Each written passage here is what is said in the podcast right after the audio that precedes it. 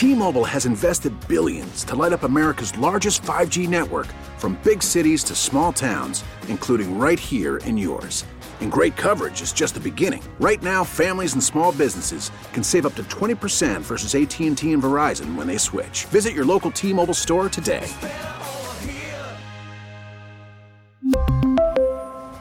Plan savings with 3 lines of T-Mobile Essentials versus comparable available plans. Plan features and taxes and fees may vary. We get it. Attention spans just aren't what they used to be. Heads in social media and eyes on Netflix. But what do people do with their ears? Well, for one, they're listening to audio. Americans spend 4.4 hours with audio every day. Oh, and you want the proof? Well, you just sat through this ad that's now approaching 30 seconds. What could you say to a potential customer in 30 seconds? Let Audacy put together a media plan tailor made for your unique marketing needs. Advertise with Audacy. Visit ads.audacy.com. Your official station to talk Giants. The Fan, 1019 FM, and always live on the free Audacy app. Download it today.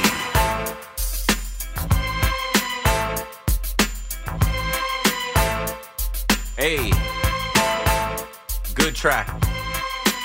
Keith McPherson on the fan checking back in. 9:30. I told you. CP the franchise from Knicks Fan TV joins us right now. CP, what's going on, brother? Keith, a, a little money, power, respect to, to lead in. How can I complain, man? It's a beautiful, beautiful way to come in, man. Glad to be on with you. Perfect. Paulie queued that up. That's so New York. That sets the vibe, the tone, the energy as we get ready for Knicks versus Nets. How you feeling about the game tomorrow? You feeling confident? You feeling like the Knicks can get a win against the Nets in Brooklyn? Battle of the Boroughs, Act One. Always look forward to these matchups. I'm feeling good. Look, I, I think the Knicks, uh, they're, they're working through their woes, whether it's the three point defense, some injury woes, but nevertheless, offensively, things have been clicking for these guys. I mean, you just had the Knicks uh, coming off of a 120 to 107 win in Minnesota, where Julius Randle went a red hot eight for 13 from downtown. You know, Jalen Brunson has been chipping in as well all year. RJ Barrett seems to be finding his groove. So I think offensively, this Knicks team has, has been, you know, clicking pretty well. It's on the defensive side of things where they're going to have their hands full, obviously, starting with Kevin Durant. So uh, we'll see how it goes on Wednesday. But nevertheless, I think I think the Knicks can pull, pull it out. Yeah, now the Knicks are coming off a big win, 120 107 against the Timberwolves. Unfortunately, the Nets lost their game yesterday to the Dallas Mavericks, but whatever, you put it behind you and you go into this rivalry, all bets are off.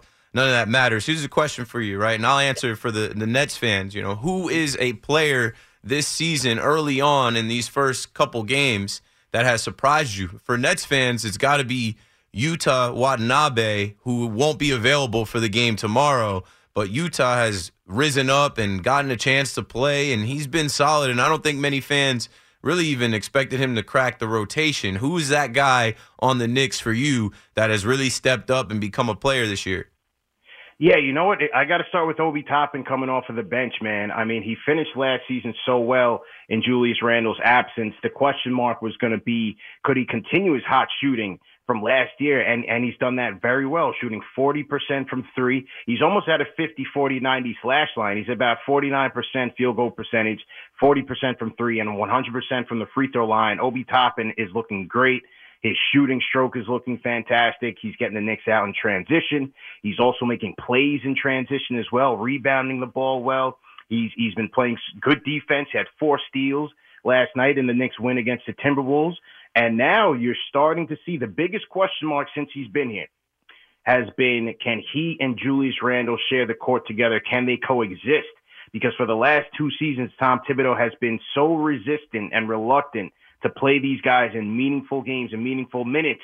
But now, due to the injury of Mitchell Robinson, Thibs's hand has been forced. And now you're seeing Julius and Obi sharing the court together and even finishing in a number of games. And that's been encouraging. And I think that's been largely due to Obi Toppin's ability to space the floor as a three point shooter, his improved rebounding, and his improved defense. So to me, I wouldn't necessarily say he's been a surprise, but he's been a big spark for the Knicks bench, no question. Now, you mentioned Mitchell Robinson and his injury. Uh, he won't be in this game.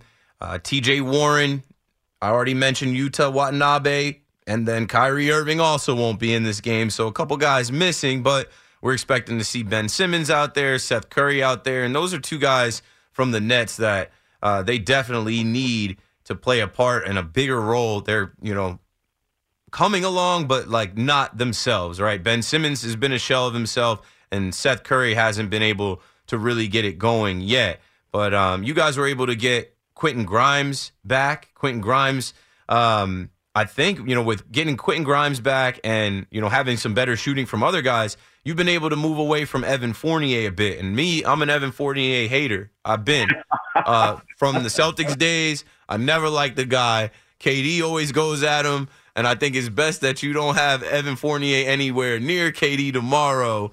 Uh, what about Cam Reddish? Cam Reddish is a guy that's emerged, and uh, he was a top recruit coming out of high school, coming out of Duke, played with RJ Barrett. And to see him now in the starting lineup and playing 28 minutes a night like he did last night, man, this is a guy that they traded for last year. I think he's got a lot of upside, too. You know, the interesting thing is that coming into this season, many and myself included thought that Cam Reddish in this wing rotation was going to be the odd man out because Quentin Grimes was coming in from year two, had a great summer league, almost should have won the summer league MVP, was really solid there, was really rounding out his game and, and not just being a three point shooter, but really being a guy that could put the ball on the floor and make some plays. However, Quentin Grimes has missed so much time with a foot injury he did come back for a couple of games. He, he played a, in, in their game against the Hawks, their loss against the Hawks, started in their game against Philadelphia, and now missed the, the last two games and is in jeopardy of missing the Nets game with foot soreness. So that has allowed Cam Reddish to really assume that role in the starting rotation as a starting three, which allows RJ Barrett to move to the two. And where Cam Reddish is coming in now is his defense. The Knicks sorely need wing defense. The matchup tomorrow night against Kevin Durant is going to be my key matchup to watch Cam Reddish versus Kevin Durant because Cam Reddish is really the only true wing that the Knicks have on this team. They do not have a lot of wing depth, especially with the Grimes injury. They are compromised there, but Cam Reddish gives them length. He gives them athleticism.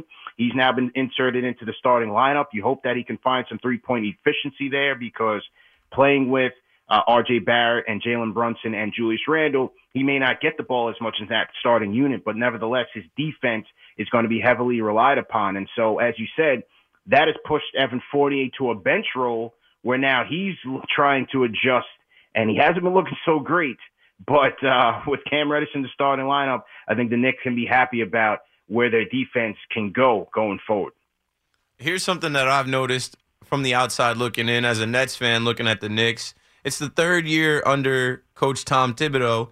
I feel like you know they've had some growth. I, I know Jalen Brunson is a huge difference. We'll get to him in a second, but I just feel like this is a third year in his system, hearing his voice, his strategy, his game plans. Uh, what are you seeing out of him on the sidelines? We know how he can get, but what are you seeing about you know how he goes about his game plans, how he gets these guys to respond, and how they actually are responding this year? Yeah, well, you know, having been around the team from from summer league and going to their open practices and, and covering some of these games from a media standpoint, uh, they do buy into Thibs. They they have a lot of respect for him. It's a very cohesive locker room. These guys are playing hard for each other. They look up to guys like a Julius Randle and even a Derrick Rose as some of the leaders on this team. You see R.J. Barrett really trying to assert himself as a leader on this team, and they are following Tom Thibodeau's lead. And so again, you, you know, you look at the the improvements by a guy like an Obi Toppin. He's been buying into what the coach has been preaching, and he's gotten better. Uh, Immanuel Quickley has had some up and downs. Cam Reddish gives gives a lot of credit to the Knicks and their program, having come into this year healthy and practicing with the team early, really trying to get up to speed in Thibs' system. And so, you know, you do have guys buying in.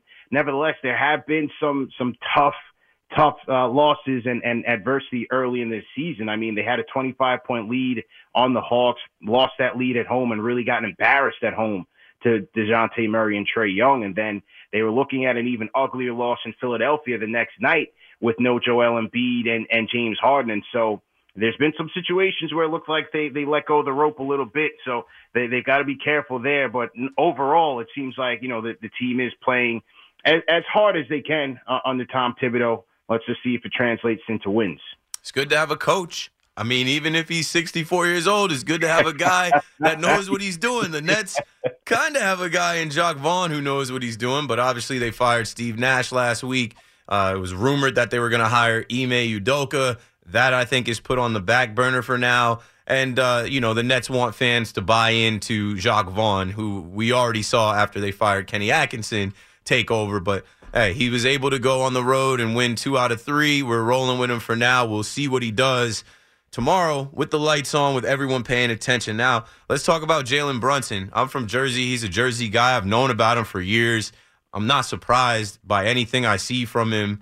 He plays with a chip on his shoulder, not being a first round draft pick, but coming out of Villanova with two national championships. I just feel like he's always going to demand his respect and the way he goes about the game, he's just unflappable. He's the same. He's he's just constant. He's consistent. Uh, what have you noticed?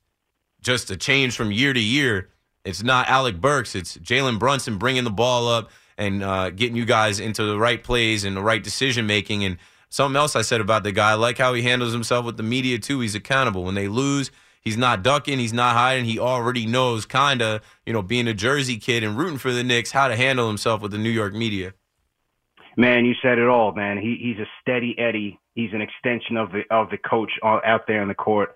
Coach Tom Thibodeau can't stop raving about this kid since he's been here, and he's given the Knicks everything that we need, and that's a stabilizing force at the point guard position. Last night against the Timberwolves, he had 23 points, eight assists, five rebounds. You know, getting the offense in order being super efficient from inside of the arc. The Knicks are number two in the league in points in the paint, and Jalen Brunson is a major, major part of that. And so uh, the Knicks have to be happy with what they have and finally getting a point guard that they haven't had in the last 10 years. The way he's able to use his size and his footwork, his physicality to get any shot that he wants to on the court, it's really impressive to watch. And now you're seeing some chemistry between he and, and Julius Randle, he and RJ Barrett, which is very important it seems like he's been here for a number of years. You know, for a guy that's just gotten to the team 10 games into the season, he's very comfortable with what's going on with this team and what the coach is preaching out there. And and I'm very happy with uh, with what Jalen Brunson has given us offensively. Defensively, you know, the perimeter defense hasn't been that strong. And that's been part of the issue with the Knicks three point defense. And so they've got to tighten those things up. That's why a guy like a Cam Reddish is very important in this rotation. RJ Barrett also has to step up on the on the defensive end, and he has to kind of help cover up some of those deficiencies that Jalen Brunson has from a lateral quickness standpoint and also a size. But nevertheless, it's it's the offense, it's being a floor general where Jalen Brunson has shined bright, and, and I think the Knicks are, are poised very well into the future. The Knicks have played the Nets a total of 20, no, 206 times in the regular season. The Brooklyn Nets have 105 wins. The New York Knicks have 101 wins. Here's a trivia question for you. I didn't know it. I had to look it up. Yeah. When was the last time the Knicks beat the Nets? Oh. It's been a while. It's been a couple years now. Uh we're coming up on what would be two whole years getting to January. You remember this game, January 26th at Madison Square Garden? Ah, I two, think two, I think years ago. In January 26th, looking at landofbasketball.com. Okay. The the Nets have won the last seven meetings in a row. Oh. So going back to the 2019-2020 season, January 26, 2020, the Brooklyn Nets were able or the the Knicks were able to beat the Nets in Madison Square Garden 110-97. That was the last time they won head to head in the regular season. This must have been when we had uh, our our our guy Marcus Morris leading the leading the charge here. Marcus Morris had an outstanding year for the Knicks, and one one hit wonder. That must have been a Marcus Morris standout game. That must have been. I'm trying to think. I'm like, was I at this game? There was a game. I remember going to the Garden in a Vince Carter jersey and uh, being disrespected by some young Knicks fans in uh, Kristaps Porzingis jerseys next to me that was that was way before. No, it couldn't have been 2020 because it, it had to be 2018. It was way before any Nets fan even thought we were getting KD Kyrie. So yeah, that's.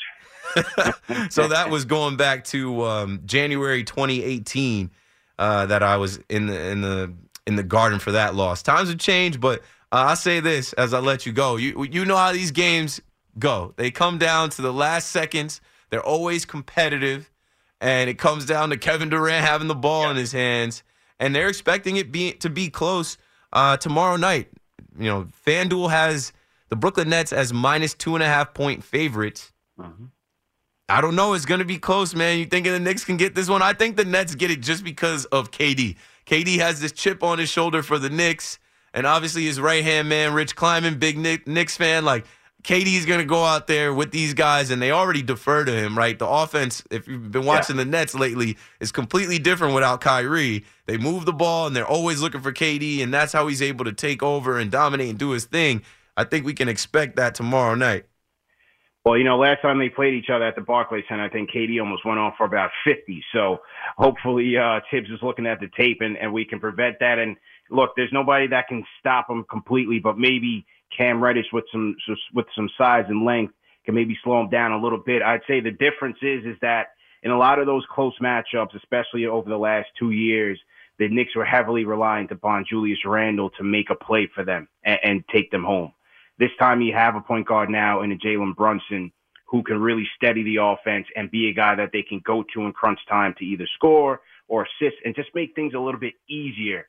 And so I think that could be a difference. If, if this thing is a nail biter down the stretch, just having a guy like that who could be cool, calm, and collected under pressure and deliver for this team could be the difference. So with that being said, Keith, 110, 106 Knicks take Act One Ooh. of the battle of the, of the Battle of New York. Called it. Called this shot. CP the franchise. Thanks for joining us tonight. You're the man, bro. Appreciate it. Anytime, Keith. Salute to everybody at the fan. Keep up the great work, man. Ladies and gentlemen, we just talked Knicks, Nets, Battle of the Boroughs coming up.